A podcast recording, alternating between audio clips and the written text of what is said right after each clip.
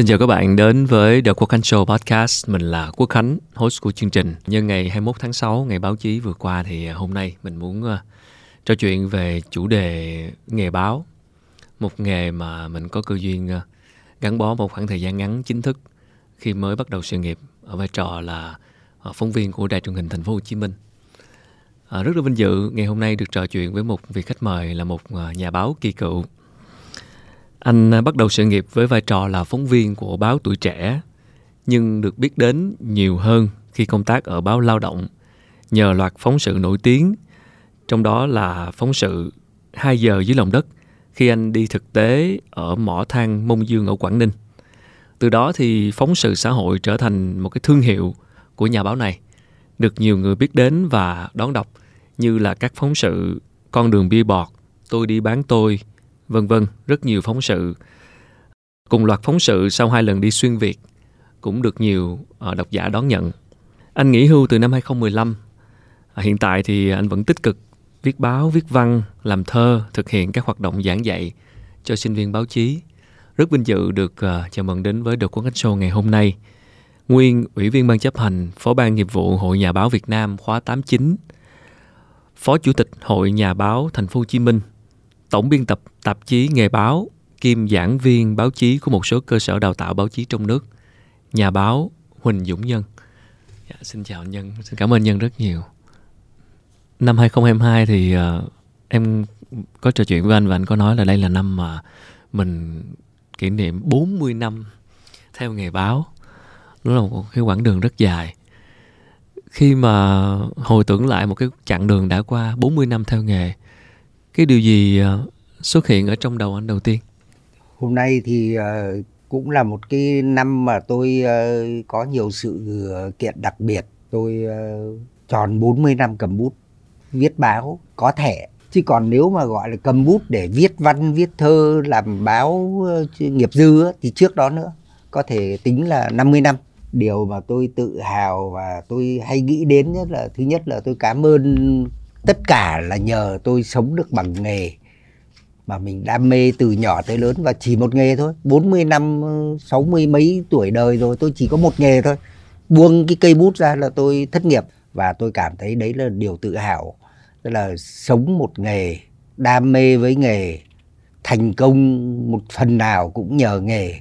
Bao nhiêu người rẽ ngang rồi xoay sở chăn trở, bao nhiêu nghề ngay quốc khánh thì cũng là một nghề nhưng mà cũng phải chuyển ba bốn uh, lĩnh vực khác nhau. Yeah. Dạ. thế còn tôi thì cứ cầm bút suốt còn đi dạy hay là cái gì đấy là một cái tay nghề tay trái thôi. Thế nhưng mà đấy là một niềm vui của cuộc sống của mình. Chỉ có một cái nghề và đam mê với nó và thực hiện được nó. Nghề báo anh vừa nói là một cái một cái ước mơ từ nhỏ. Tức là anh anh đến với với nghề báo như thế nào? Tức là đây là một cái một cái sở thích một cái ước mơ từ khi còn nhỏ khi mà mình anh có nói là từ 13 tuổi anh, anh đã viết văn rồi. Nhưng mà mình mình nghĩ về cái việc theo nghề này nó như thế nào và cái cơ duyên nào mà mình đến với nghề? Cái việc cầm bút của tôi là nó có nhiều may mắn. Tôi ờ, được sinh ra trong một gia đình toàn nhà báo. Thứ nhất là ba mẹ tôi làm báo từ sau đó anh tôi làm báo rồi đến tôi rồi đến dâu rể các thứ làm báo. Tổng cộng là có tới có thời điểm là có tới 9 người trong một gia đình làm báo tôi thì may mắn nữa tức là đã học được đúng cái nghề mình muốn tức là học tổng hợp văn và học đại học báo chí rồi ra trường thì lại vào đúng những tờ báo mạnh tức là báo tuổi trẻ báo lao động lúc đó là được gọi là những tờ báo mạnh yeah. Dạ. sau này nữa thì tôi già dặn hơn rồi cứng cáp hơn rồi thì tôi đi dạy cũng là nghề cầm bút và báo chí thật ra là ba mẹ tôi không có dạy tôi nhưng mà tôi sống ở trong cái môi trường đó yeah. Thì khi mà ở cái khu tập thể của báo nhân dân ấy thì các anh chị biết là tất cả các nhà báo nổi tiếng lúc đấy đều ở trong khu tập thể. Cho nên ra đường một cái là tôi nói là ra ngõ gặp nhà báo. Thì thì không ai dạy ai cả nhưng mà cuộc sống nó cái môi trường nó, nó tạo cho mình một cái nếp sống một cái suy nghĩ một cái tư duy một cái cách nhìn với báo chí. Nó thuận lợi. Tôi cầm bút sớm đó đồng nhuận bút đầu đời của tôi là bức tranh tức là tôi hồi tôi nhỏ tôi có học vẽ cho nên tôi vẽ cái thì được báo văn nghệ đăng. Thì đấy là đồng nhuận bút đầu đời. Yeah. tôi dạ. còn nhớ là năm hào đủ ăn kem. Thế rồi sau đó là mà đồng nhuận bút vui lắm. Tôi xin nói luôn vì tại vì nó liên quan đến báo chí tức là nhuận bút. Có tranh đăng báo thì lúc đầu thì tôi không biết có nhuận bút. Thế nhưng mà sau mọi người bảo là đã đăng báo là phải có nhuận bút. Thế tôi đi đòi tôi đến bảo tôi đòi. Họ bảo cái tranh này là chụp lại từ triển lãm cho nên là không phải anh gửi cháu không gửi cho báo cho nên là không có nhuận bút. Thế ừ. tôi về tôi nói ba tôi ba tôi bảo không cái gì đăng báo là phải có nhuận bút. Đây là chuyện báo chí. Thế xong tôi đến tôi đòi lần nữa. Yeah. thế mấy anh ấy bảo là ờ, ai bảo cháu là cái gì đăng là phải có nhuận bút? Bảo ba cháu. Ở ba cháu làm ở đâu? Ba cháu làm báo nhân dân. Ừ. thế là họ thấy là cũng là thứ trong nghề. Yeah. họ trả năm năm hảo thế thì đấy tôi nhớ mãi là đồng nhuận bút đầu tiên trong đời từ lúc mới 13 tuổi. Sau đấy thì tôi có đi dự một cái trại hè của con em miền Nam tại vì tôi là con em miền Nam tập kết đi Quảng Ninh. Thế về thì tôi có làm một cái bài thơ cháu nhớ Quảng Ninh đăng ở báo Quảng Ninh. Không có nhuận bút nhưng mà đấy là bài đầu tiên trên đời được đăng báo. Bẵng đi thì tôi lại đi học vẽ tôi lại không học văn học báo gì cả. Nhưng mà sau thấy vẽ không khá lắm. Yeah. thế tôi mới quay qua tôi học tổng hợp văn trong tổng hợp báo. Nhưng mà trong quá trình học thì tôi cộng tác nhiều báo. Khi mà nhà tôi chuyển vào thành phố Hồ Chí Minh thì lúc đấy lúc đấy chưa gọi thành phố Hồ Chí Minh mới gọi là Sài Gòn đấy yeah. thì mới có 5 tờ báo thôi. Báo tuổi trẻ báo ờ, phụ nữ phụ nữ lúc đầu gọi là phụ nữ giải phóng. Yeah thế thế xong rồi đến ờ, người lao động thì cũng gọi là công nhân giải phóng. Thế rồi Sài Gòn thì Sài Gòn giải phóng. Rồi văn nghệ tôi cộng tác với năm tờ báo đó. Và tôi dùng cái đồng nhuận bút lúc đó để tôi đi học. Khi học tổng hợp văn xong, họ lại chọn một số đi học báo chí. Thế tự nhiên tôi lại được chọn. Thế tôi thành ra có hai bằng đại học. Ra trường cái thì cứ thế vào các tờ báo mà tương đối mạnh, nhờ mình cộng tác. Chứ không phải là nhờ xin xỏ tiền dụng gì cả. Mình đã cộng tác rồi, cho nên là xin về một tờ báo nó dễ dàng. Người ta biết tên mình biết bài của mình mà mình lại viết trước khi người ta viết cơ. Con đường báo chí của tôi thuận lợi yep. khởi điểm thuận lợi quá trình thuận lợi học tập thuận lợi môi trường thuận lợi. Tôi thấy mình may mắn ở cái chỗ dạ yeah, có vẻ như con đường làm báo của anh nó rất nó thuận lợi một sức hết sức tự nhiên từ trong là, máu. dạ. Ờ, em muốn hỏi một chút về uh, quá trình làm nghề của anh Nhân trước đây thì anh Nhân nổi tiếng nhờ những bài phóng sự, biệt là những bài phóng sự điều tra. Cái thể loại này thể loại rất là khó, đòi hỏi rất nhiều cái cái sự dấn thân và trải nghiệm. Đây là một cái thể loại mà anh Nhân chọn hay là do một cách tự nhiên trong quá trình làm nghề mà mình được phân công hay như thế nào? À, cái này nó phải trở lại một cái thời gian làm báo từ những năm 1980. Yeah. À, lúc đấy thì tôi còn là ở báo Tuổi Trẻ tôi gọi báo tuổi trẻ là bệ phóng, tức là họ có một cái lực làm báo rất là hay, tức là làm hết việc, làm hết giờ thì cũng phải xong công việc chứ không bao giờ bỏ. Hay là làm vì lý tưởng, hay làm vì mục đích chung rất mạnh mẽ. Tôi qua bao nhiêu lĩnh vực, an ninh quốc phòng, thanh niên, thể thao tôi cũng viết thế nói tôi bảo tôi chỉ trừ hai cái tế thôi một là quốc tế hai là kinh tế là tôi viết không được. Thế thế thì còn đâu là xã hội. viết hết ừ. Yeah. Dạ. khi mà tôi có được cái bệ phóng như thế thì tôi chuyển sang báo lao động. Tôi làm báo ờ, tuổi trẻ 7 năm. Thế sau đó thì tôi sang báo lao động thì báo lao động lúc đấy là bắt đầu bộ mới người mới bộ mới về lập ra một cái trang mới gọi là lao động chủ nhật mở ra một cuộc cách mạng tức là về khổ báo khổ to như này. To hơn Sài Gòn Giải phóng hiện nay mà lại in màu hoàn toàn. Tức là hồi đó báo chí Việt Nam chưa có in màu chỉ có in bìa màu là cùng thôi. Còn đây báo này in màu tuốt phong cách y như báo Tây. Ừ. người viết thì toàn những người làm báo giỏi của các báo về. Thế thì rất cần mục phóng sự. Tôi thì lại à, có văn chương rồi sống thì cũng thoải mái giao du rồi, rồi đi nhiều đúng không? đi nhiều yeah. Dạ. mê đi lắm tôi chân đi mà thế cuối cùng thì cái anh phó tổng biên tập anh mới bảo này bây giờ báo đang cần cái mục phóng sự ừ. mà cái năm 80 thì chúng ta phóng sự chủ yếu là tuyên truyền chứ chưa có phóng sự đời thường xã hội thí dụ như là phóng sự về nạn uh, bia ôm thì chưa có ai chưa viết cả. Thí dụ thế. Thế thì uh, tôi thì uh, cái thằng uh, được chọn thì anh ấy bảo này tao thấy mày viết phóng sự được. Thứ nhất là mày hay đi thứ hai là mày viết có văn thứ ba là mày giao du. Mày giao du hết cái văn nghệ sài gòn này rồi. Thế thì nó dễ lắm. Dễ viết phóng sự. Tôi có biết phóng sự là gì đâu thế khi mà học uh, văn khoa đó thì ông thầy lưu khôn uh, dạy hán nôm ấy ông có phân tích cái chữ phóng tiếng hán nôm là gì sự tiếng hán nôm là gì thì có nói là phóng tức là mở rộng ra làm cho nó nhanh lên làm cho nó to ra thế còn sự là vấn đề thế thôi riêng báo chí thì tôi thêm chữ là được quan tâm nữa vấn yeah. đề nhưng phải được quan tâm yeah. tôi mới gộp lại tôi cho đấy là định nghĩa thế là bắt đầu sách ba lô và đi yeah. thì lúc đó báo lao động thì chưa có ai viết. Hầu như là tôi là viết phóng sự xã hội sớm nhất và theo phong cách gọi là dấn thân. Tức là nhập cuộc mà viết chứ không có đứng bên lề. Yeah. uh, không có nghe kể. Nghe kể thì thành ra là ghi chép. Còn tôi là phải vào. Tư liệu đấy là không phải là siêu tầm mà là tư liệu của tôi. Tôi tìm được tôi gặp được tôi hỏi được tôi chụp hình được.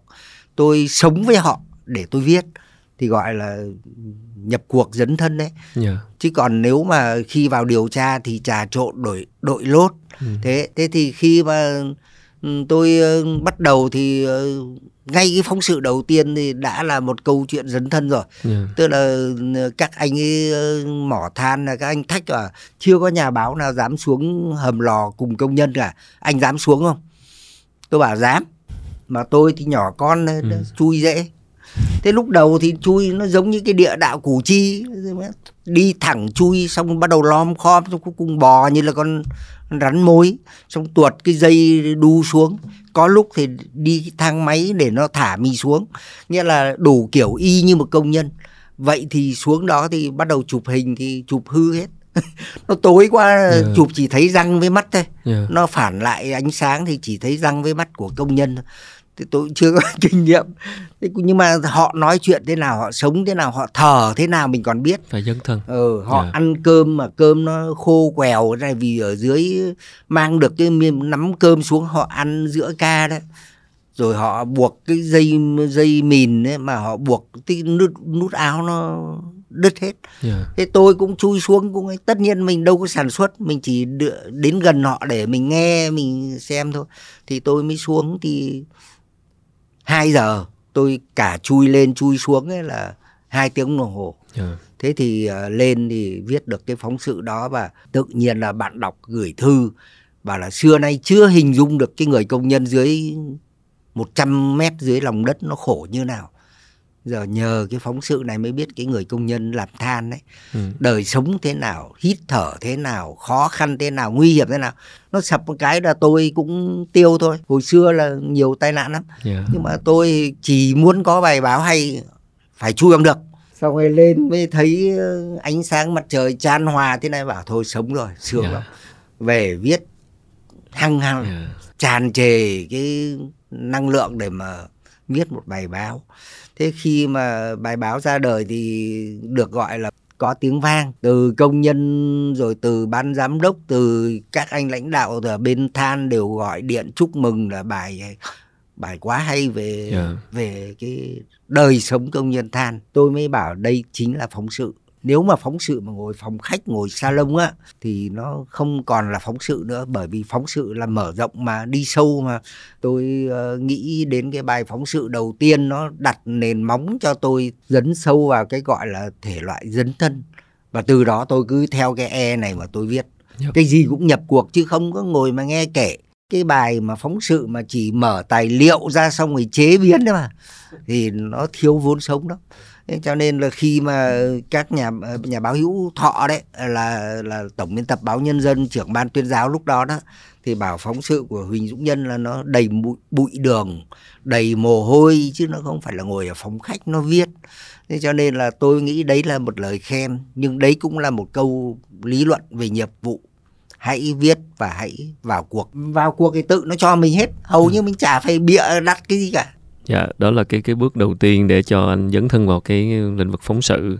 Và ngoài những cái chủ đề mà mình được phân công đó thì là cái cách mà anh tìm đề tài, anh anh chọn đề tài và chọn nhân vật để để chạm tới công chúng để những cái bài báo của mình phản ánh được những vấn đề mọi người quan tâm thì anh anh tìm đề tài như thế nào? Khi mà chọn tôi để viết phóng sự tất nhiên là tôi đã phải chấp nhận cái tính độc lập.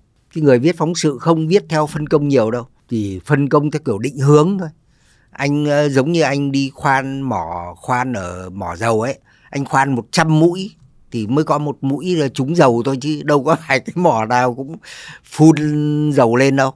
Thế nhưng mà cái người viết phóng sự đó bảo đảm là phải ra biển. Rồi có những bài thành công, có bài không thành công. Nhưng anh phải đề xuất. Chứ còn bản thân ban biên tập không biết hết là đất nước này nó có cái gì mà viết thế trong khoảng 100 bài phóng sự của tôi thì cũng có khoảng 5 7 bài là phân công. Gợi ý thì đúng hơn là phân công. Thí dụ như phân công thì đi Campuchia yeah. viết về bộ đội thì đấy gọi là phân công. Nhưng mà đến đó viết cái gì thì mình phải chọn. Yep. cho nên là khi mà tôi chọn cái này thì tính độc lập của cái người tác chiến báo chí ấy nó cao hơn cái phóng viên khác. Phóng viên khác là đi theo kế hoạch đi theo ờ, phân công đi theo chỉ tiêu ừ, Ừ, nhưng mà người viết phóng sự là đi một mình không có đội nhóm không có xe hơi đi cùng hay là đồng đội gì cả đi một mình. Tự mình chịu trách nhiệm bài viết của mình. Đúng sai gì cũng không ai biết ngủ ờ, thế nào đi thế nào ăn nhậu thế nào kệ anh miễn anh có bài anh nộp. Thế thì cho nên là khi mà tôi đã chọn con đường này thì cái, cái tính độc lập của tôi tương đối cao. Và ban biên tập tạo điều kiện tức là đi không cần phải về họp yeah. không cần về họp chi bộ chi biết gì cả cứ đi đi lâu lâu ờ, về một lần cũng được yeah. à, thế miễn tôi, có bài thôi miễn có yeah. bài thì tôi được báo lao động tạo điều kiện yeah. nhưng khi đi như vậy thì anh anh chọn đề tài như thế nào tôi ờ, định cái hướng trước thí dụ ờ, vùng nào có chuyện gì nó hay nhờ bạn bè nói nhờ đọc báo nhờ cái vốn sống của mình biết được thí dụ uh, tự nhiên các anh ấy nói chuyện là ở trên sơn sơn la đấy có mấy cái nông trường mà chị em là không có chồng nhưng mà lại có con. Khá đông. Nó thành ra một cái uh, hiện tượng xã hội. Ờ, không chồng nhưng mà có con bởi vì người phụ nữ uh, trong thời chiến trong chiến tranh ấy các chị em là ba khoan mà. Thứ nhất là khoan yêu thứ thứ nhì là yêu thì khoan lấy lấy thì khoan có con. Bởi vì đang chiến tranh như thế thì họ bắt phải tốt bớt ba cái vụ đó lại. Thế nhưng mà bây giờ chiến tranh xong thì họ lại đi xây dựng kinh tế ở trên miền núi. Thì thanh niên miền núi nó lấy vợ đâu từ 16 tuổi. Thì mấy chị này đã hai mấy ba mươi rồi. Chiến tranh xong thì đã hai mấy ba mươi và lên đấy thì làm gì có đàn ông mà lấy. Thế cuối cùng thì ngẩng lên thấy núi cúi xuống thấy đèo thôi. Một mình một ờ, mâm ngồi bên nào cũng lệch ừ. vậy thì uh, họ đành phải nhắm mắt để làm sao đấy có đứa con ừ. có đứa con nít cho nó vui cửa vui nhà tôi nghe được cái câu chuyện đó là tôi bỏ lên sơn la lên sơn la và viết được cái phóng sự là những thân phận những người có con ngoài giá thú nó là một hiện tượng xã hội chúng ta không giải quyết được thì bao nhiêu phụ nữ là thua thiệt con cái lớn lên không được đi học bởi vì không có bố không không được đăng ký hộ khẩu thế khi viết lên thì nó phải được đưa vào chính sách.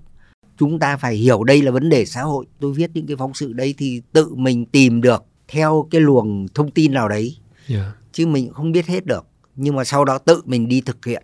Viết được cái phóng sự thì nó mãn nguyện lắm. Tại vì mình nói được thay cho bao nhiêu người. Cái kinh nghiệm mà trong việc mình tìm những cái đề tài mới như vậy là do là mình nghe được từ người quen mình tự đi tìm. Tức là ở đây là mình sẽ đi tìm những đề tài mà bình thường có thể là ít người biết đến. Mình làm phóng sự để mình cho xã hội biết đến những cái tiếng nói bình thường không được nghe.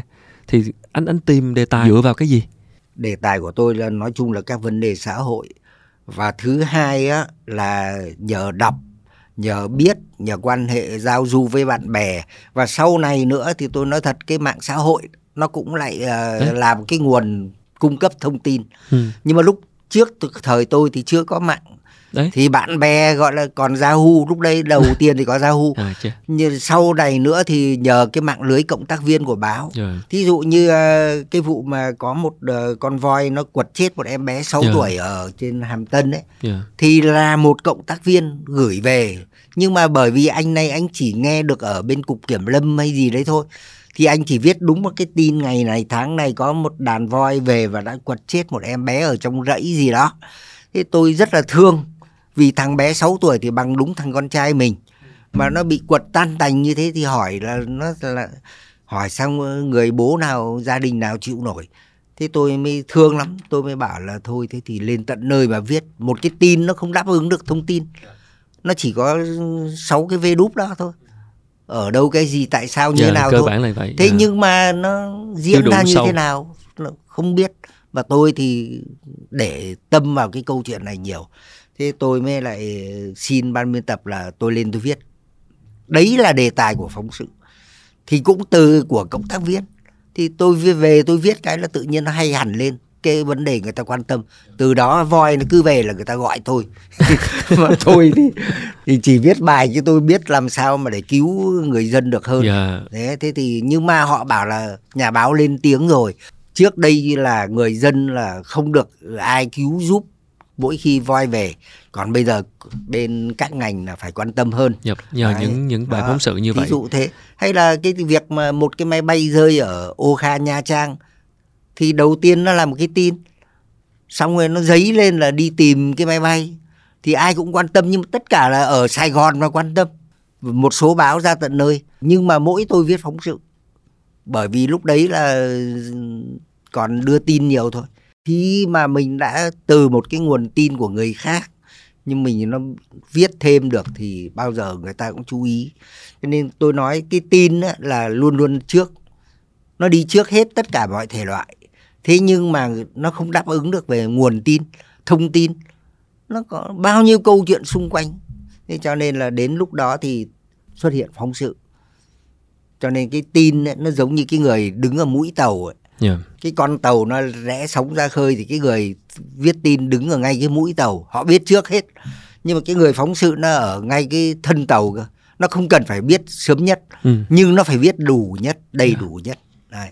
Và thực sự đó là cái mà hiện nay chúng ta thiếu á, về vì mạng xã hội nó quá nhanh đi và cái thông tin nó dễ hời hợt hơn. Chưa kể là thông tin giả, fake news và đôi khi người ta người ta biết cái mũi tàu nhiều hơn. Tức là em nghe trên mạng xã hội hàng ngày rất nhiều thông tin đúng không ạ?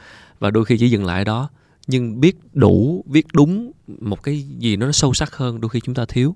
Và chính cái mạng xã hội nó làm cho cái mũi tàu, cái mũi cái đường tin nó lại đi nhiều hơn và đôi khi nó nó làm mờ đi những cái phân tích sâu về sau. Rõ ràng khi mà nghe anh ờ, anh nhân chia sẻ thì đúng là đề tài nó nằm trong mọi thứ trong cuộc sống, đúng không ạ? Khi chúng ta nói chuyện với nhau, khi chúng ta nghe một cái tin gì đó thì hoàn toàn nó có thể trở thành đề tài để làm một cái phóng sự sâu sắc hơn.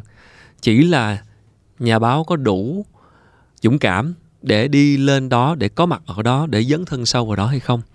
Thì khi mà quá trình anh anh nhân quyết định chọn một cái đề tài để làm phóng sự thì chắc chắn là mình sẽ phải dấn thân mình sẽ phải tiếp cận các nhân vật mình sẽ tiếp cận nguồn tin.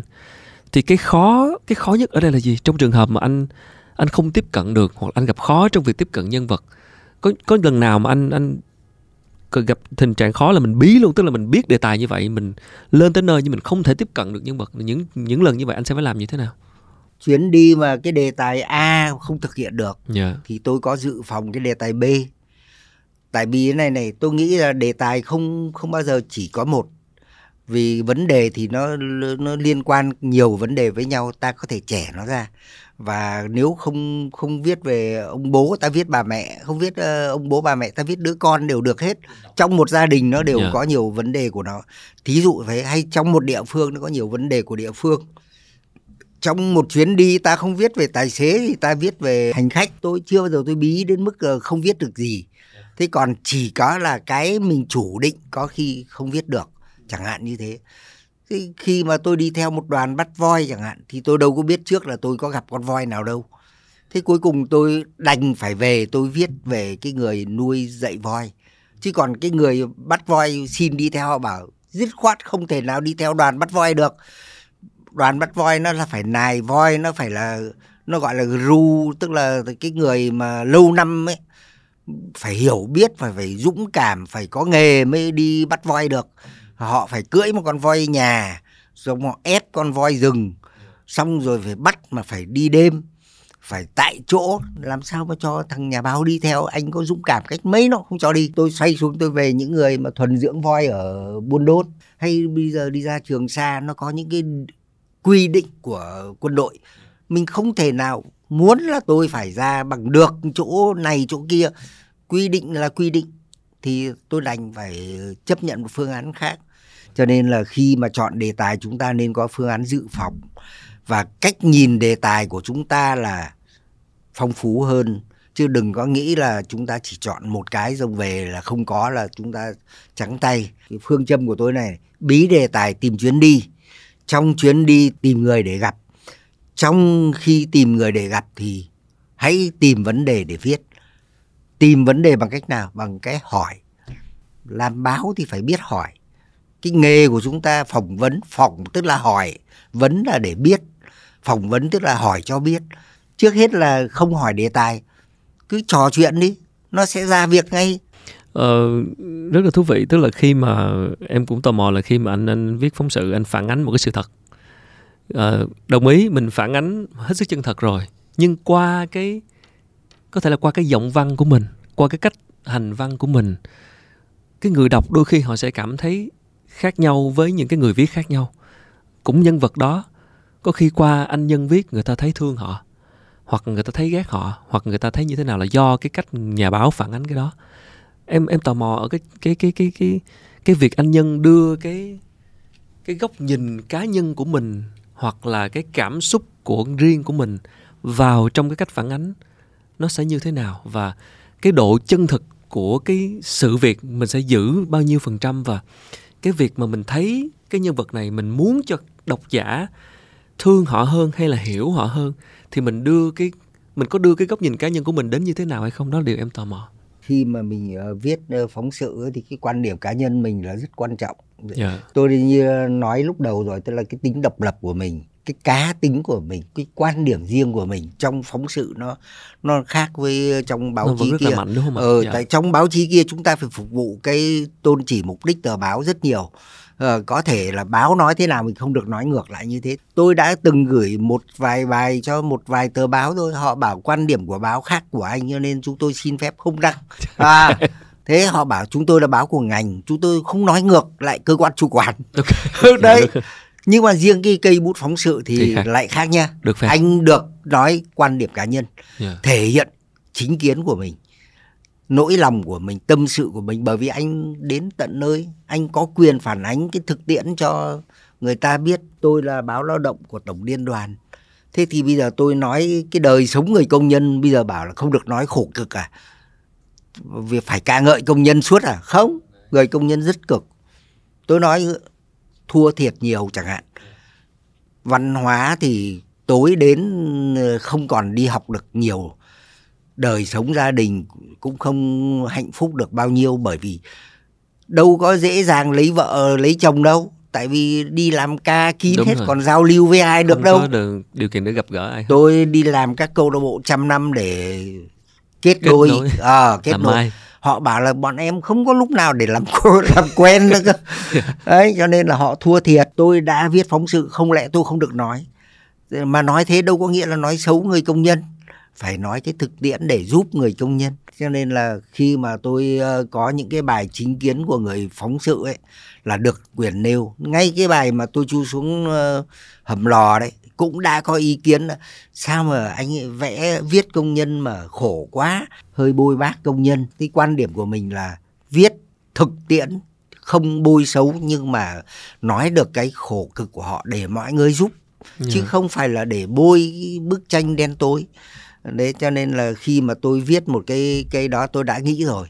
Có mình có phản tác dụng không những cái hình ảnh đấy có bôi bác không có nói xấu không có làm cho nó bần cùng hóa cái người công nhân không? Nhưng mà tôi thấy không có gì cả. Nói đúng và không tô vẽ thêm tí xíu nào cả. Cái cảm xúc mà mình thường đưa vào là là, là thường là như thế nào? Tức là mình sẽ hướng tới những điều tích cực. Tôi vẫn hướng vào điều tích cực. Dạ. Tôi vẫn hướng vào cái cái chính là tờ báo cần phải viết những gì tuyên truyền những gì cái gì nên và cái gì không nên. Tôi vẫn biết điều đó. Nhưng phóng sự mà anh cứ tròn vo và anh cứ tô hồng anh cứ tuyên truyền một chiều là coi như không không không phải là phóng sự nữa. Cái đấy chỉ là một cái bài phản ánh thôi Dạ. một cái bài tuyên truyền thôi. Thế còn cái phóng sự là anh cần phải đời thường một chút anh cần phải nói chuyện thực tế. Anh cần phải có những câu chuyện những hình ảnh và những chi tiết. Và khi phản ánh những câu chuyện thực tế đó là anh cũng đưa cái cảm xúc riêng của mình vào. Có cảm xúc riêng. Trong cuộc sống những năm trước nó có cái câu chuyện là hơi vất vả hơi ờ, đói kém thì có những cái quán đèn mờ. Thì tôi viết lên về những cái thân phận những cô gái bán bia ôm. Phải nói thật là có. Tôi cho cô đọc luôn. Ờ và cô bảo anh viết thế chúng em chịu anh nói về thân phận chúng em chúng em chịu. Chứ nhiều người viết chúng em như là cái đồ bỏ đi dưới đáy xã hội, nhưng mà chúng em vẫn có nhân cách. Chúng em vẫn phải kiếm sống để chúng em nuôi con hay là chúng em phải thế này thế kia. Chúng em chưa đến nỗi là thế này thế nọ, thì anh viết thế này chúng em chịu. Cái bài đấy tôi được giải luôn. Thế rồi cuối cùng thì người, một anh nữa, anh bảo, nhân nó viết như thế, người ta thấy thương những cái cô kia người ta muốn giúp những cái cô gái đó chứ không phải muốn nhấn người ta một lần nữa xuống bùn đen. Quan điểm của tôi là giúp họ nhìn họ như một con người. Đã hiện rất rõ quan điểm của người viết phóng sự. À, khi mà đi nhiều viết nhiều quan sát nhiều những thân phận trong xã hội cái quá trình đó khiến anh ờ, anh thay đổi cái cái tư duy của mình như thế nào? Tức là có có những cái lần những cái bài báo những cái trải nghiệm nào khiến anh thay đổi hoàn toàn góc nhìn của mình? Về về xã hội về con người về những gì xung quanh hay không? Nếu mà gọi là thay đổi hoàn toàn thì chắc yeah. là không đến mức hoàn toàn. Nhưng mà yeah. Thay đổi chút chút nào đó thì có. Thí dụ như cái người công nhân họ hay đi mót than. Họ mót than tức là đi lấy lại cái than thừa đấy. Cũng có hơi uh, lạm dụng một chút. Thế nhưng mà sau đó về tôi dứt khoát tôi không dùng chữ than thổ phỉ. Tôi viết hẳn lên bài báo là tôi không gọi đấy là than thổ phỉ.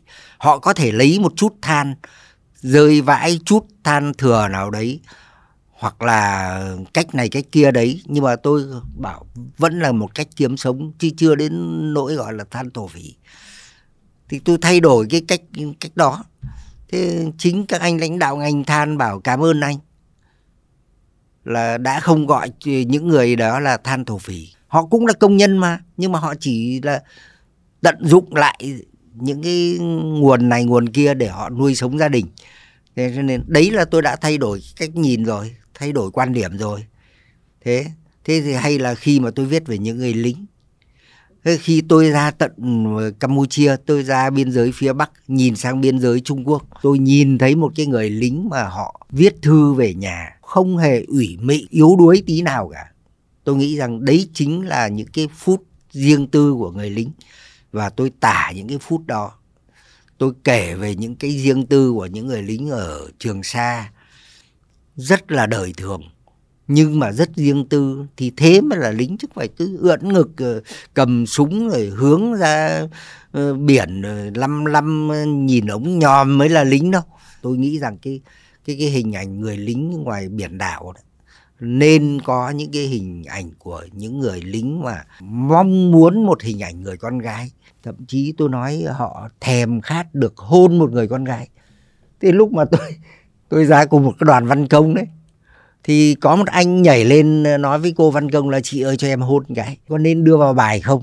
Tôi bảo tại sao không? Rất đời. Hai năm trời không trước thì còn lâu hơn. Yeah, dạ, rất đời. Là ở ngoài đảo toàn đàn ông với nhau. Thì có đưa vào được không? Được chứ như chiến tranh uh, vệ quốc của Liên Xô có câu chuyện trong uh, chiến tranh hòa bình là anh thương binh yeah. Dạ. mà anh sắp mất chỉ bảo là đời tôi chưa được hôn một người con gái. Thì bây giờ chị cho tôi hôn được không? Cố ý ta chấp nhận ngay. Câu chuyện cực đẹp. Thế thì bây giờ tôi nhìn người lính thì có hơi khác một tí. Tôi ca ngợi cả những cái đời thường của họ.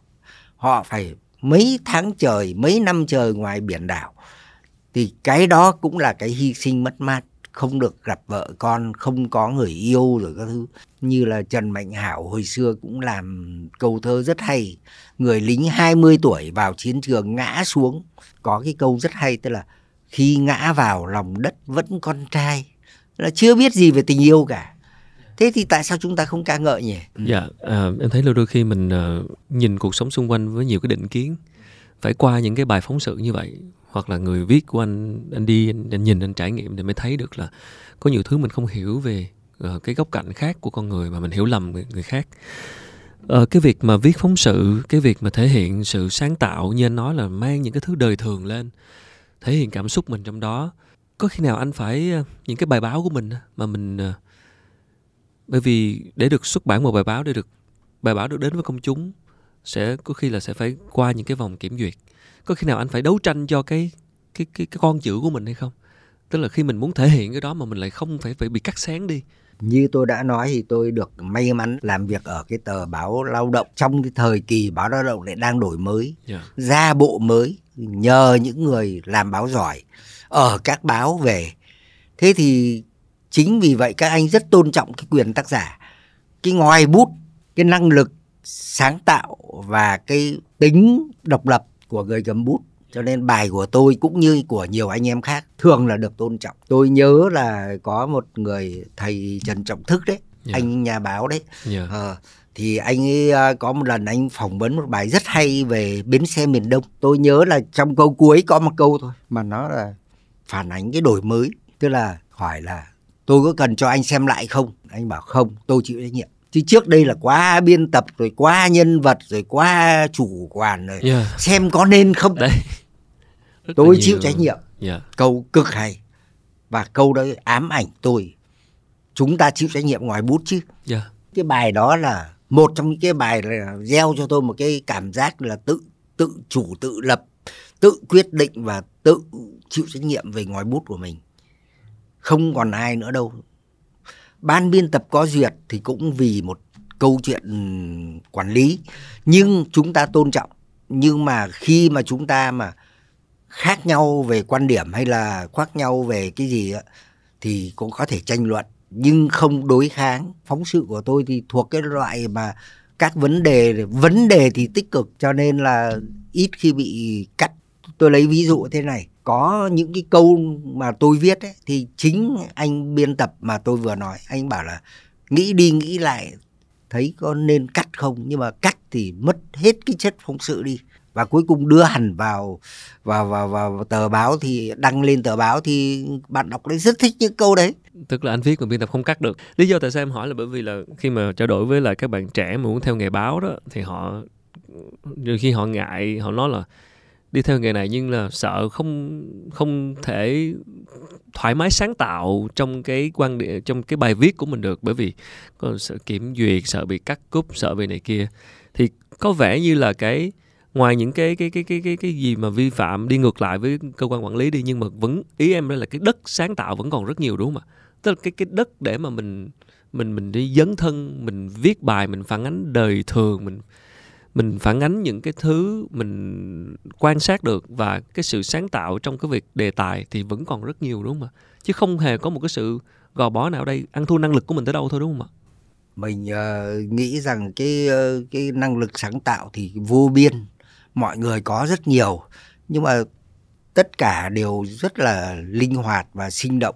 Nhưng bây giờ chỉ có cái này tôi chỉ mong một điều này là cái người quản lý ấy, cái người cầm tờ báo ấy, cũng phải thế chứ còn đội ngũ thì người ta năng Sẵn động sàng. người ta sẵn sàng sáng tạo người ta sẵn sàng tìm tòi và người ta rất phong phú rất đa dạng rất trẻ trung rất đổi mới. Nhưng mà cái người cầm tờ báo liệu anh có bằng không? Anh có chịu không? Anh có chấp nhận không? Chứ còn ờ, tôi nói thật tôi là người dạy phóng sự. Tôi đi dạy rất nhiều rồi. Nhưng mà khi mà tôi dạy xong thì sinh viên của tôi là các nhà báo đi học ấy.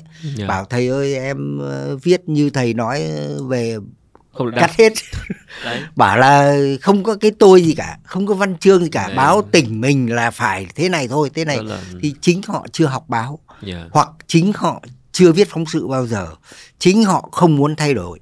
Thế thì làm sao phóng viên thay đổi? Chưa hết là thay đổi về thể loại chưa được cái đã. Thế thì nói gì thay đổi về quan điểm. Thể loại khác đi là họ không chấp nhận. Dạ rồi thứ hai là diện tích họ bảo là báo tỉnh mình á, chỉ cho một trang có ngàn rưỡi thôi. Mà viết phóng sự kiểu Huỳnh Dũng Nhân là phải thế này thế kia à, không không được. Tôi bảo là nếu mà tôi thay đổi các phóng viên giúp- các phóng viên thay đổi được nhưng mà không giúp các vị ấy thay đổi được bởi vì các vị giữ nguyên tắc của tuyên giáo ờ, là phải ờ, chính xác công nhận phải tôn chỉ mục đích công nhận luôn phải đúng về quan điểm công nhận hết nhưng mà về mặt thể loại tôi không chấp nhận. Rồi. Các anh cứ gọt chân cho vừa dày. Thế thì Được. làm sao mà tức là hoàn toàn nếu người lãnh đạo cởi mở thì vẫn có thể có đất để sáng tạo. Thì đó cho nên Dạ, là chứ- tôi bảo tôi may mắn là ở báo lao động là giờ vì đây là vậy. vấn đề của người lãnh đạo làm báo chứ không phải là vấn đề của nền báo chí Đúng. không cho phép sự sáng tạo. Nói ra thì hay lắm nhưng mà đến lúc mà vào thực tế các bác ờ, gọt chân cho vừa dày hết dạ. không cho viết giải dạ à, không cho văn chương không cho cái tôi xuất hiện. Dạ. Vậy cuối cùng phóng sự nó cứ đều đều như cái bài phản ánh thôi. Thế tôi đã có một lần một ví dụ cụ thể nhất ở một tờ báo. Ngay trong lúc đang đi dạy thì có một cô phóng viên xin phép. Em vắng mặt một buổi. Em đi viết ngay một đề tài đang nóng. Bảo chấp nhận luôn. Học không quan trọng bằng cái đề tài đâu. Thế thì em đi ngay đi nó đang nóng. Về bảo thưa thầy em viết theo kiểu của thầy hôm sau nó bảo trời ơi khen quá trời dạ theo kiểu của thầy dạ em viết ngay đấy em Dạ. áp dụng ngay cái tôi vào em áp dụng ngay Ừ. văn chương vào em áp dụng ngay cái kiểu mở rộng của thầy đấy khen nhưng mà lại có nhiều cái bài về của một số báo khác về nó bảo thầy ơi bị cắt hết rồi thế ăn thua cái cái người biên tập cái người cầm trang Dạ vâng. Quay trở lại câu chuyện của kỷ nguyên bây giờ mạng xã hội, chúng mình ta có nói rồi. Thông tin quá nhanh và quá nhiều ạ. Và em thắc mắc là thông tin mì ăn liền, ờ, nhanh, lan truyền rất nhiều, rất nhanh như vậy. Có khiến cho người đọc bị mất đi cái sự chú ý vào những cái bài phóng sự sâu hay không? Tức là cái cái sự quan tâm và cái nhu cầu đọc những phóng sự sâu nó có bị thui chột đi do sự phát triển của tin nhanh và mạng xã hội hay không? Anh có nghĩ như vậy không? không Dạ. tôi nghĩ là ờ, cái gì nó có thêm là nó đa dạng hơn và nó phong phú hơn Dạ. Đọc như thế nào là chọn lựa của mỗi người. Và khi mà có cái hay người ta sẽ đọc ngay. Vâng. truyền hình nó như thế nhưng mà có cái ranh giới của Quỳnh- Tư về dịch Covid đấy Dạ. đấy thì người ta chú ý ngay. Ăn thua là anh có đạt đến cái cỡ đó không? Đạt đến cái mức để cho người ta chú ý không? Trong mùa dịch bao nhiêu người viết bao nhiêu truyền hình làm? Tôi vừa đi chấm giải một số tỉnh. Họ cũng nói về dịch truyền hình cũng quay tại giường bệnh cũng chết chóc cũng bác sĩ rồi cũng quân đội cứu giúp nhưng mà tự nhiên có một cái phóng sự ranh giới người ta đạt đến cái mức độ như thế nó sẽ phân tán có Dạ. phân tán Dạ. nhưng khi mà có tác phẩm tốt thì vẫn tập trung được ừ. nhưng đúng à, và đồng thời thì báo chí cũng cũng cũng chuyển mình cũng thay đổi theo sự phát triển của mạng xã hội như là anh nhân cũng có thể thấy là bây giờ các tờ báo đều có những cái kênh trên mạng xã hội. Rồi các nhà báo bây giờ là kỷ nguyên của thương hiệu cá nhân tức là đôi khi người ta tin tưởng vào cái tên của cây bút đó. À, đôi khi người ta không không để ý lắm tới tờ báo nhưng người ta lại theo đọc những cái bài của cây bút đó. Và cái kỷ nguyên này giúp cho những cá nhân có cơ hội để tiếp cận khán giả nhiều hơn qua mạng xã hội. Ai cũng có thể có một cái tài khoản Facebook ai cũng có thể tạo một cái trang blog riêng. Vậy thì cái cái thương cái vai trò cá nhân của nhà báo cái việc xây dựng thương hiệu cá nhân của nhà báo trong cái kỷ nguyên này theo anh thì có phải là bây giờ họ phải chú trọng đến thương hiệu cá nhân nhiều hơn hơn hay không? Và cái việc mà thể hiện bản thân trên mạng xã hội à, cái việc mà độc lập để có khán giả riêng của mình so với việc là khán giả theo dõi tờ báo thì nó sẽ thay đổi cái nghề báo như thế nào? Cái người viết thì là một trong cái mắt xích quan trọng của mạng xã hội. Đã gọi mạng xã hội thì không thể không có người viết, bởi vì nó dựa vào truyền thông, nó dựa vào công nghệ và nó là một cực kỳ quan trọng trong cái lúc này. Nó thậm chí bây giờ nó còn mạnh hơn báo chí nữa. Thế thì cái người viết muốn tạo thương hiệu quá cần mạng xã hội và cái người viết đã có thương hiệu, bảo là hữu xạ tự nhiên hương cũng không nên cũng có người ờ, cũng chẳng muốn chơi ờ, với ờ, mạng xã hội. Ờ cũng có nhiều anh thì không phải vì kiêu căng gì đâu. Có thể vì trình độ công nghệ nó không không đạt được. Tôi có một cái đọc những cái thông tin là các nhà báo Mỹ thì tới đến bảy tám mươi phần trăm là tìm đề tài từ từ chính mạng xã hội. Dạ đúng rồi. Và họ Nhanh. họ họ tìm và họ sử dụng mạng xã hội họ kiểm chứng lại thông tin. Dạ. Và họ dùng mạng xã hội họ đẩy cái thương hiệu của mình lên. Dạ. Cái mặt trái của mạng xã hội thì là, là cái tin tin giả nó lan truyền quá nhanh. Và do là ai cũng có thể chia sẻ thông tin mà.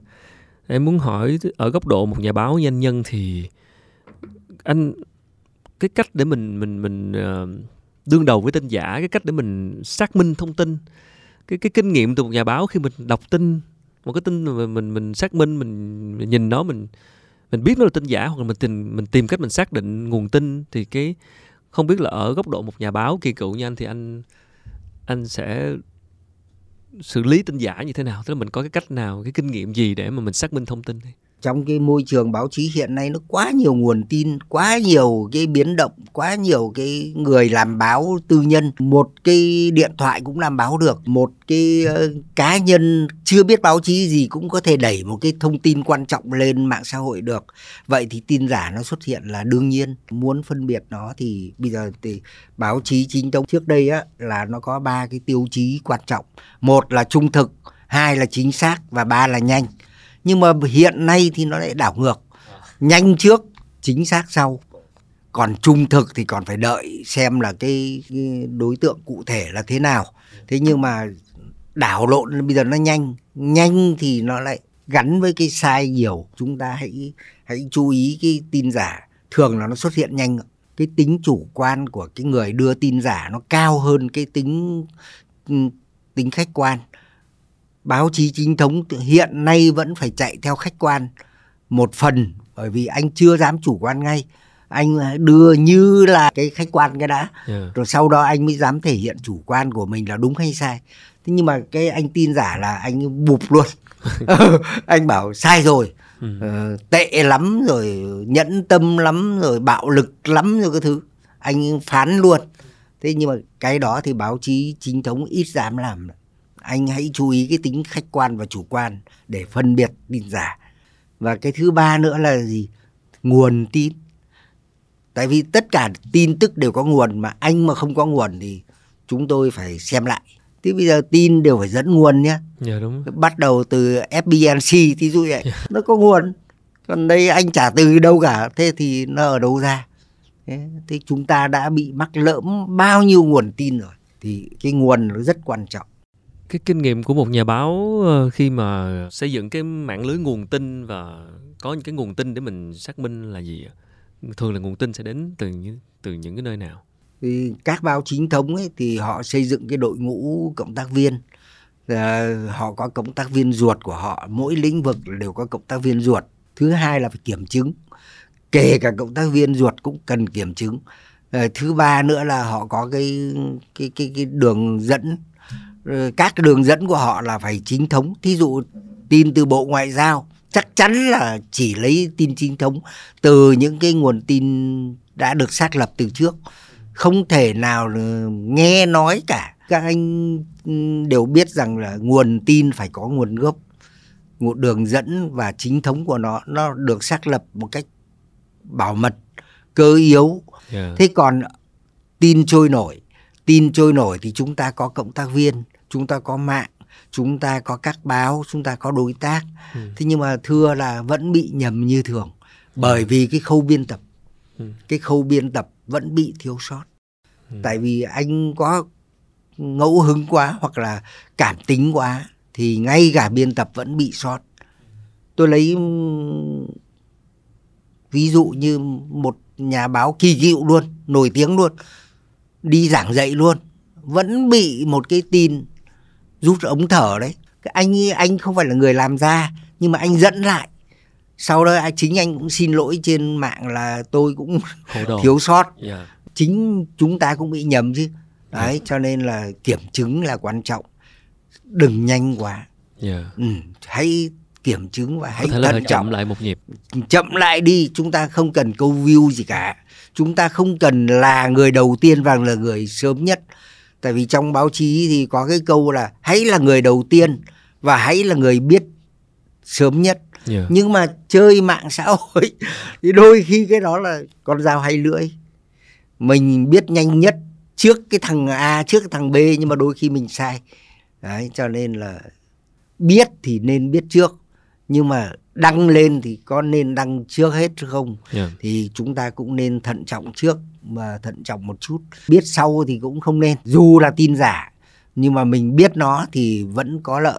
Mình phải biết nó. Nhưng mà giả thì không được. Sử dụng đăng lên là không được. Tôi lấy ví dụ một tờ báo cũng cực kỳ uy tín rất mạnh. Tự nhiên đăng lên là có một uh, cá nhân Việt Nam đã được tôn vinh ở đại lộ ngôi sao của Mỹ. Cuối cùng hóa ra là một cái tin Facebook thôi là cái tin ờ, quá hào hứng trước một cái hiện tượng người Việt Nam mà lại được đăng lên đại lộ ngôi sao. Đấy, cái cái cảm xúc ờ, cảm xúc nó lấn nát. thấy nó vui quá Ờ. cái gì đó nó nó nhưng nó, mà lại thiếu kiểm chứng hóa ra đấy là một tin vui thôi. Một Dạ. cái Facebook cá nhân thôi điều đó xảy ra rất nhiều Ừ. và và các nhà báo đôi khi đấy phản ứng nhanh và cho bởi vì cần người xem cần người đọc cần view và chúng ta sống trong cái cái kỷ nguyên của nền kinh tế internet và mạng xã hội và gọi là báo mạng internet thì cái view nó đóng vai trò rất quan trọng khi mà nó ảnh hưởng tới kinh tế tại vì view là ảnh hưởng tới quảng cáo cho nên đôi khi là là đó vì cái cái tính view đó mà đôi khi là họ quên mất cái chuyện là phải kiểm chứng hoặc là họ quên mất cái chuyện là cần chậm một nhịp. Cho nên cái bài toán đặt ra ở đây với rất nhiều tờ báo, đặc biệt báo thế giới là họ đang tìm cách để họ sống được từ chính độc giả của mình, tức là trả tiền để đọc báo. Bởi vì khi đó họ sẽ không còn phụ thuộc quá nhiều vào quảng cáo nữa, thì độc giả sẽ trả tiền và họ có thời gian họ đưa ra những cái bài báo sâu hơn, đúng hơn, chính xác hơn và độc giả trả tiền để đọc những bài đó. Chứ không cần phải chạy theo view, theo kiểu nhanh nhanh nhanh nữa. Em hơi thắc mắc ừ, tò mò theo anh nhân nghĩ là cái việc mà đọc, trả tiền để đọc báo, trả tiền để đọc những thông tin có giá trị thực sự. Anh có nghĩ là độc giả Việt Nam có một ngày nào đó sẽ sẵn sàng làm điều này hay không? Nói một cách sòng phẳng thì nên và phải làm điều này. Bởi vì báo chí cũng là một cái sản phẩm, cũng là một cái thông tin mà cần. Không, xã hội nào không cần thông tin cả. Trong kinh doanh người ta nói thông tin là tiền. Chỉ cần biết cái này sớm hơn cái kia một tí thôi là thắng thằng khác. Trong chứng khoán thì cũng là tiền. Chừng nào nó xanh, chừng nào nó đỏ cũng là tiền. Thì thông tin là ăn ăn nhau. Thì thì bây giờ nếu mà chúng ta thấy thông tin nó có giá trị thì tại sao nó lại không không bắt người ta phải trả tiền mới được đọc? Chúng ta cũng là một nghề nhà báo cũng là Dạ. phải làm nghề nghề báo cũng là nghề. Mạng xã hội cũng cần phải tự nuôi sống được mình. Dạ. thì bây giờ bản thân thông tin cũng có thể là một sản phẩm có thể trả tiền để có nó. Theo tôi là cũng nên nhưng mà cách thức thế nào cái nào thì được tài trợ cái nào thì được phụ thu cái nào thì được ờ, nhà nước hỗ trợ cái nào thì được kinh doanh theo mức này mức kia cái nào thì giá này cái kia nào thì giá kia theo tôi là được hết tại vì chúng ta đã từng biết là có một hồi đã từng nói là truyền hình phải trả tiền Dạ. thế nhưng mà mọi người bảo thế bây giờ ai biết là bán sóng nào với không bán sóng nào Dạ. thế nhưng mà rồi thì người ta cũng có cách hết bây giờ công nghệ nó làm được hết thế thế thì anh bấm kênh nào nó cũng ra ờ, cái mức ờ, người xem hết rồi Trước đây chúng ta cũng xem truyền hình miễn phí rồi tới truyền hình trả tiền. Vậy thì tại sao không một ngày nào đó sẽ là đọc báo trả tiền đúng không ạ? cho nên nhiều báo nước ngoài bây giờ nó không cần bán nữa nó Dạ. cho không tại vì nó thu lại bằng cách là đọc báo trả tiền bằng trên mạng nữa tờ báo in chỉ là một hình thức để mà đến với bạn đọc Internet, báo mạng là hoàn toàn có thể quan trọng là có làm ra được sản phẩm ừ. tốt hay không thôi. đúng thì anh phải tự đào thải những Dạ. cái tào lao đi Đấy, bây giờ là tào lao để câu view mà. Ừ. Một lần nữa chúc mừng anh với 40 năm theo nghề. Anh có nói là với 40 năm đó thì anh rất là tự hào khi mình vẫn gắn bó với cái nghề này cho tới hôm nay. Trong khi rất nhiều người khi theo nghề báo rồi giữa chừng họ rẽ ngang hoặc là họ chuyển một công việc nào đó, không phải ai cũng gắn bó với nghề lâu như vậy. Theo anh thì cái điều gì khiến nghề báo này khiến người ta khó gắn bó như vậy? cái nghề báo nó khó gắn bó vì thứ nhất này là cái nghề nó kén người anh phải thế nào anh làm báo nó mới bền được, chứ còn không thì cứ vì cuộc sống sinh nhai mà anh chọn nó thì nó sẽ chấp nhận anh một thời gian mà anh cũng chấp nhận nó một thời gian rồi anh cũng tìm đường rẽ thôi tại vì thế này, cái nghề nghiệp của chúng ta đấy không chỉ đam mê mà đủ, bởi vì nó còn phải bắt buộc anh phải bảo đảm cuộc sống. Mà đến bây giờ cái thời điểm bây giờ người ta có nhiều lựa chọn. Bây giờ thí dụ như là thấy có một nghề khác có thể thu nhập tốt hơn hoặc là thuận lợi hơn là họ họ họ làm thôi. Chứ cũng không bắt buộc phải cứ đam mê mà cống hiến cả đời được. Có nhiều lựa chọn thì họ sẽ lựa chọn cái gì tốt nhất thì không nhất thiết là nhà báo. Cho, cho nên là bây giờ như thời bọn tôi tôi lấy thí dụ của tôi ấy, tôi có muốn chọn cũng không được tôi thử thôi. Không được. Yeah. không thành công bất cứ cái gì cả. Thế nhưng mà chỉ có cái nghề này đem lại cho tôi được. Nhưng mà nhiều người không được cái may mắn như tôi. Họ không được cả một hệ hệ may mắn như tôi.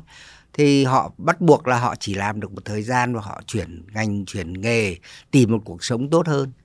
Thì ngay cả bà xã tôi thế cũng học báo chí ra. Yeah. thế bây giờ bà làm ngân hàng. Ừ. nhưng mà làm truyền thông ngân hàng thì nó vẫn có lợi cái nghề đấy nó vẫn giúp cho cái nghề truyền thông nó rất nhiều, cái nghề báo ấy. Hồi xưa cái câu là nhất nghệ tinh, nhất thân vinh, giờ nó không đúng nữa. Có khi nhiều nghề nó vẫn hay, mà một nghề chuyển được nhiều nghề, đáp ứng được nhiều thứ nữa. Chứ không phải cứ một nghề mãi mà mà vinh được đâu. Bây giờ à, cái nghề báo của chúng ta là cái nghề điểm xuất phát, nó là rất tốt.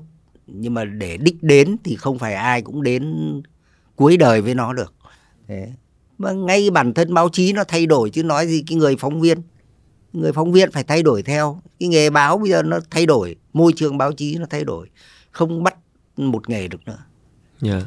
thực sự thì ở vai trò là độc giả như em thì em vẫn luôn thích đọc ừ, và xem những cái tác phẩm của những cái nhà báo kỳ cựu. Và bởi vì nghề báo nó cần cái sự thâm niên, cần cái sự kinh nghiệm, cần sự từng trải và giống như anh nhân vừa nói đó làm một thời gian họ nghỉ, họ rẽ ngang.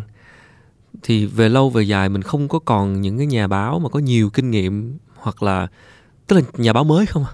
Tức là như anh nói là rất nhiều người khó khó gắn bó với nghề mà, cho nên họ làm tới một lúc nào đó họ lại nghỉ. Thì một thế hệ sau những người mới vào, cho nên đôi khi mình thiếu những cái nhà báo kỳ cựu bởi vì khó gắn bó với nghề.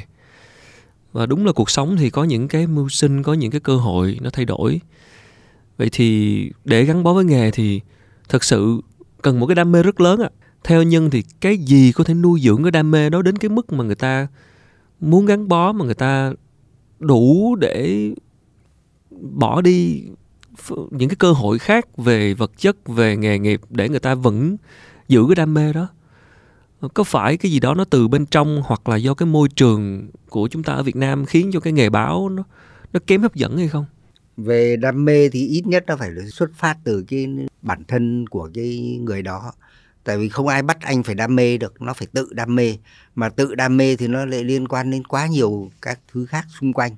Thứ nhất là ờ, cuộc sống gia đình, thứ hai là môi trường xã hội chẳng hạn, môi trường học tập, rồi môi trường ờ, báo chí nữa nó có làm anh đam mê không chứ báo chí bây giờ nó chán nhiều người cũng không thích nó nữa thì làm yeah. Dạ. sao thế cho nên nó, nó liên quan đến nhiều thứ. Thế còn bản thân một người đam mê thì tôi nói thật là nhiều lắm. Họ vẫn còn chứ không phải họ hết nhưng vì cuộc sống thay đổi. Thí dụ ngay như tôi tôi đã qua bao nhiêu cái thăng trầm của cuộc sống rồi. Chiến tranh rồi uh, cuộc uh, di chuyển từ miền Bắc vào miền Nam, rồi uh, từ uh, biên giới Tây Nam, rồi kinh tế mới, rồi tất cả những cái đấy nó làm con người thay đổi hết trơn rồi. Thế ai mà giữ được một cái đam mê qua những cái thăng trầm của xã hội thì nó lại liên quan đến nghề nghiệp. Nghề nghiệp thì liên quan đến cái năng khiếu nữa. Anh anh đủ cái trình độ để anh theo nó không? Anh viết lách được không nữa? Yeah chứ còn anh chỉ là làm để kiếm tiền đấy mà thì họ sẽ đi theo thời cuộc. Chứ còn nếu mà anh đủ thấy ngòi bút anh đủ cái bút lực ấy đủ cái sức viết ấy thì anh nuôi dưỡng nó đam mê chứ không thì anh hãy làm một cộng tác viên thôi họ cũng đã là vẫn đam mê rồi bây giờ người người viết mà chuyển sang chế độ cộng tác viên ấy đam mê còn nhiều đâu tôi từng có những cái bạn đọc viết thư cho tôi họ mê báo chí đến nỗi bây giờ thỉnh thoảng các báo còn nhận được những cái tờ báo số 1 cơ mà ừ. tại vì những người đọc họ mê báo lắm họ yeah. Dạ. cắt họ giữ rồi, sưu tầm. số 1 của báo tuổi trẻ sau giải phóng thế mà thư viện không lưu được mà một bạn đọc lại lưu được. Thế hay là có những ờ, cậu uh, sinh viên viết thư cho tôi là em rất thích bài của anh rồi em đọc không thiếu bài nào. Em là thường xuyên đi vào thư viện để đọc nhờ mà thư viện mà đóng cửa thì còn 10 cái xe đạp. Thì 9 xe đạp là của nhân viên xe đạp cuối cùng là của em. Tức là đọc đến giờ hết ngày thôi thì mới về. Họ mê báo chí như thế. Thế nhưng mà cuối cùng khi thi vào xong thì cậu lại thi vào trường luật bởi vì cậu nhìn thấy cái trường báo chí không phải là cái nơi để cậu ấy theo đến cuối đời được cái trường luật mới là cái giúp đỡ cậu về về về cuộc sống được chẳng hạn như thế cho nên là mình không thể nào nói cái đam mê nó nuôi dưỡng Vâng. hết một con người dạ nó chỉ là thời điểm nó chỉ là lựa chọn và nó chỉ có thế mạnh đối Ừ. với một số người thật sự có năng Dạ. khiếu đam mê cũng phải đi kèm với là năng kèm lực thêm năng lực. Ừ, chứ còn đam mê đọc thì nhiều lắm. Nhưng mà đam mê viết có lẽ văn nhiều hơn Ừ. thơ nhiều hơn là đam mê viết báo. Vì đi viết báo nó lại còn phải theo thời cuộc nữa. Dạ. Ừ. hồi xưa có nhiều người thích báo lắm nhưng mà bây giờ họ đọc báo họ thấy báo chí mà khác đi rồi. Dạ. Họ bảo thế này thì đúng là mình không chọn nghề báo là đúng. Đúng là hiện nay vẫn có thể không sống bằng nghề báo nhưng vẫn có thể đóng góp cho nghề báo bằng cách làm cộng tác viên. Cộng tác viên thôi và nếu có năng lực viết lách có chuyên môn những lĩnh vực và có thể đóng góp những kiến thức những bài báo thì hoàn toàn có những cơ hội đó. À, bởi vì các tờ báo cũng đều có nhận những bài của cộng tác viên. Cảm ơn anh nhân rất nhiều. À, em nghĩ là nếu có thể có một vài cái lời chia sẻ mà anh cho là quan trọng nhất với những bạn trẻ muốn theo nghề báo lúc này à, những bạn đam mê nhưng là không rõ là mình có thể gắn bó với nghề báo như thế nào hoặc là đang trăn trở về cái con đường làm nghề báo ở Việt Nam. Trong tương lai thì là một người có kinh nghiệm 40 năm, anh Nhân sẽ chia sẻ những điều gì?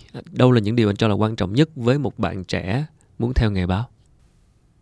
Ờ, bây giờ nếu mà nói về ờ, theo nghề báo thì hãy bắt đầu từ chọn nghề. Chọn nghề từ lúc các bạn tốt nghiệp và các bạn bắt đầu chọn cái đại học để thi vào thì ờ, chọn ngay từ đó. Nhiều bạn thì chọn là vì là nó là khối C khối D thì các bạn nghĩ là thi vào cái đã chưa biết nó là gì thì nó phù hợp với cái, cái, cái trình độ để các bạn thi. Thì các bạn cũng nên ờ, đặt cho mình cực tự đặt cho mình câu hỏi chẳng may mình trúng. Nếu mình trúng may mình trúng thì mình có theo nó được không? Chứ bạn chỉ nghĩ là để thi thôi cho nên là tôi nghĩ ngay lúc thi các bạn đặt luôn đi. Thế như tôi nói có bạn mà thủ khoa luôn mà bảo em chưa đọc tờ báo nào bao giờ.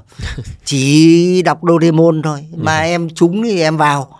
Thế thì bạn chưa biết gì về nghề. Thế bạn mới chỉ chọn cái trường để học. Thế nhưng mà rất nhiều bạn vào trường mới biết nghề báo nó ra làm sao. Thì theo tôi là nên tìm hiểu nghề báo trước rồi hẵng thi. Ừ, chứ không nghĩ rằng là các bạn bảo lại có bạn lại cao hơn một chút lại bảo em thấy nó điểm cao quá em thi thử xem em có đậu không. Thế là tại vì em học giỏi. Dạ. Ờ em muốn thử thử sức rất Dạ. tốt. Nhưng mà em em đừng nghĩ rằng đây là môn chỉ là điểm cao. Mà môn này nó lại đòi hỏi em phải có phù hợp không cơ. Cho nên là học viện báo chí Hà Nội lại còn tuyển các em ấy xong rồi còn trắc nghiệm nữa. Lại còn tuyển một lần nữa là em có, có thích hợp được không? Thế thì theo tôi là nên nên như thế. Em phải hợp em phải đủ cái cái cái cái trình độ để em theo cái nghề đã chứ không phải điểm cao mà vào được. Thế vừa rồi là 29 điểm còn rớt. Đầu vào còn bây giờ đã, đã xác định là muốn theo nghề báo rồi đã thi vào rồi thì sau khi ra trường và bắt đầu những công việc đầu tiên làm báo thì theo anh các bạn cần điều gì để có thể tồn tại và đạt được thành công trong nghề này? À, vào vào nghề rồi thì em cũng xác định ấy, là em thật sự có theo nghề được không có yêu nghề không có đủ điều kiện để theo nghề không có nhiều yếu tố nó tác động lắm. Thí dụ như ờ, chồng em có cho em làm nghề không nữa cơ. Ờ, rất nhiều bạn là bỏ nghề chỉ vì đi lấy chồng. Thì, thì tại vì cái yêu nghề của các bạn nó chưa đủ sức để các bạn trụ lại thế có cũng có bạn nói là vì em phải cuộc sống nữa. Thì theo tôi muốn làm nghề lâu dài á thì xác định mục đích yêu cầu của mình. Thế là lý tưởng của mình có thật sự là để làm báo không? Tại vì làm báo nó là một nghề gọi là vô sư vô sách. Dạy bao nhiêu cũng không được mà học bao nhiêu cũng không thành nếu bạn không yêu nó. Ừ, thế thì tôi mới nghĩ rằng các bạn đủ sức yêu nghề không đã? Ngoài ra thì bạn chọn nó nghề như nghề kiếm sống ấy mà. Thì chắc chắn là nghề kiếm sống thì cuối cùng bạn sẽ bị nghề khác nó đánh bay thôi. Thế tại vì ờ, cái nghề báo là cái nghề sống được. Tôi tôi nói thật là sống được. Về Yeah. mặt thu nhập về mặt kinh tế là bạn nào làm giỏi là sống được hết. Làm giỏi ở đây có nghĩa là làm nghề và biết biết sống với nghề thì bạn sẽ sống được sống được cuộc sống của mình. Ừ, bây giờ hiện nay nói nói một cách nào đấy thì ai cũng nhìn kinh tế báo chí là hiện nay là tốt. Ờ, sống khỏe so với mặt bằng thu nhập ấy thì nhà báo là thu nhập tốt đấy. Dạ. Đó. chứ không phải thấy là nhiều người là xe hơi nhà lầu vợ đẹp con khôn hết. Cũng là một À, lời động viên. Nhưng mà chúng ta đang nói với với một số nhà báo thành thị một số nhà báo lớn một số nhà báo thuận lợi nhưng mà chúng ta quên là nhà báo các tỉnh, rất nhiều nhà báo vùng sâu vùng xa họ sống thế nào, đang rất khó khăn đấy. Tại sao có nhiều người sợ nghề? Bởi vì nhuận bút thấp. Các vùng sâu vùng xa nhuận bút còn thấp lắm. Điều kiện còn thấp lắm. Có nhiều nhà báo quận huyện huyện ngoại thành, huyện vùng sâu ấy, còn chưa được cấp thẻ nhà báo cho nên họ bỏ nghề cũng phải thôi. Dạ. có nhiều nhà báo mà xin lỗi là điều kiện rất thấp kém. Chúng ta quên những người đó. Mà khổ như thế cứ khuyên họ phải yêu nghề hơi khó. Đúng rồi. cho nên là bây giờ khuyên thì khó lắm.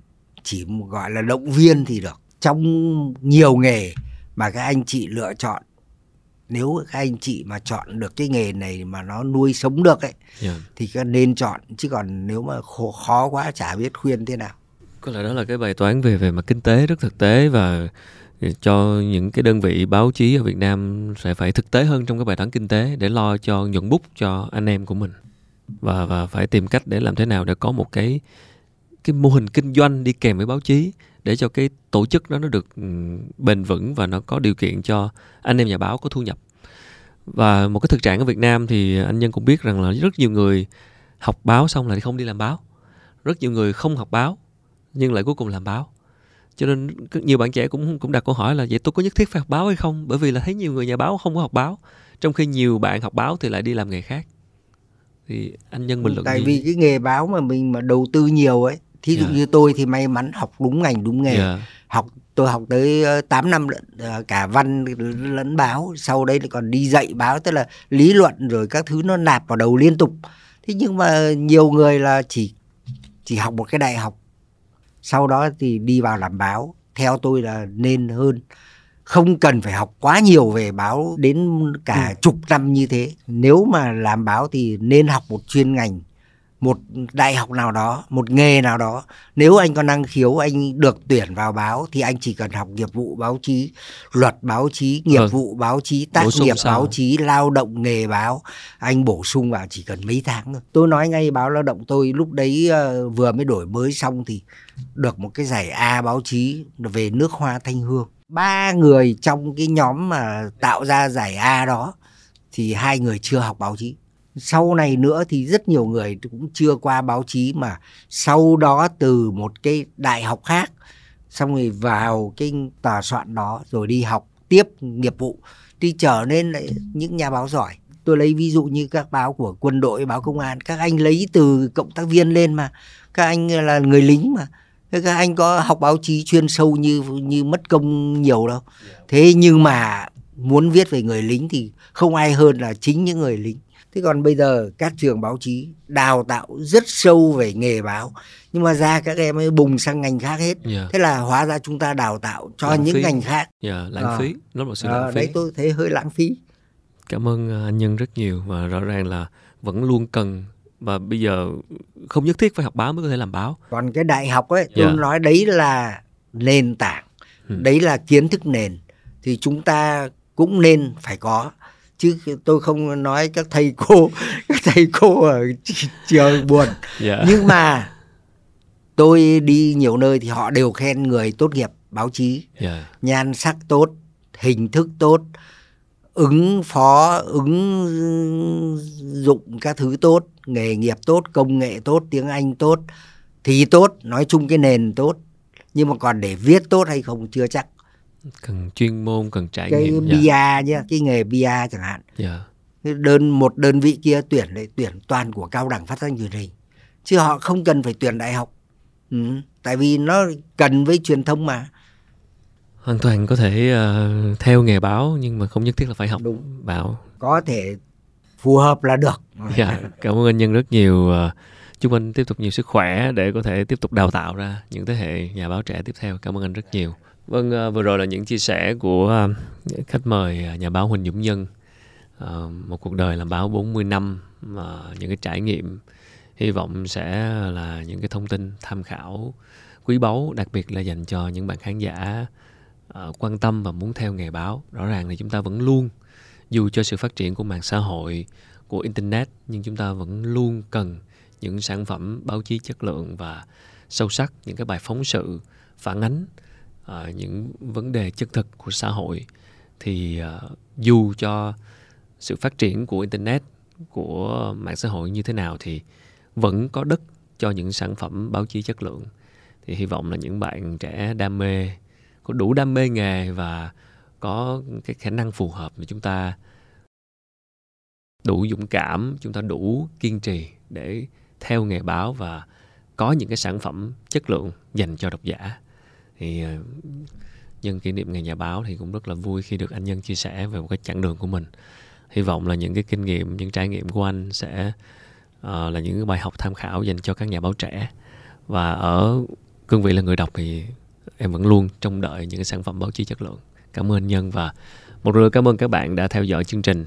Uh, rất mong các bạn ủng hộ bằng cách là like share hoặc là để lại bình luận và theo dõi chương trình trên các nền tảng podcast xin cảm ơn và xin hẹn gặp lại ở những tập tiếp theo. Xin chào. thank you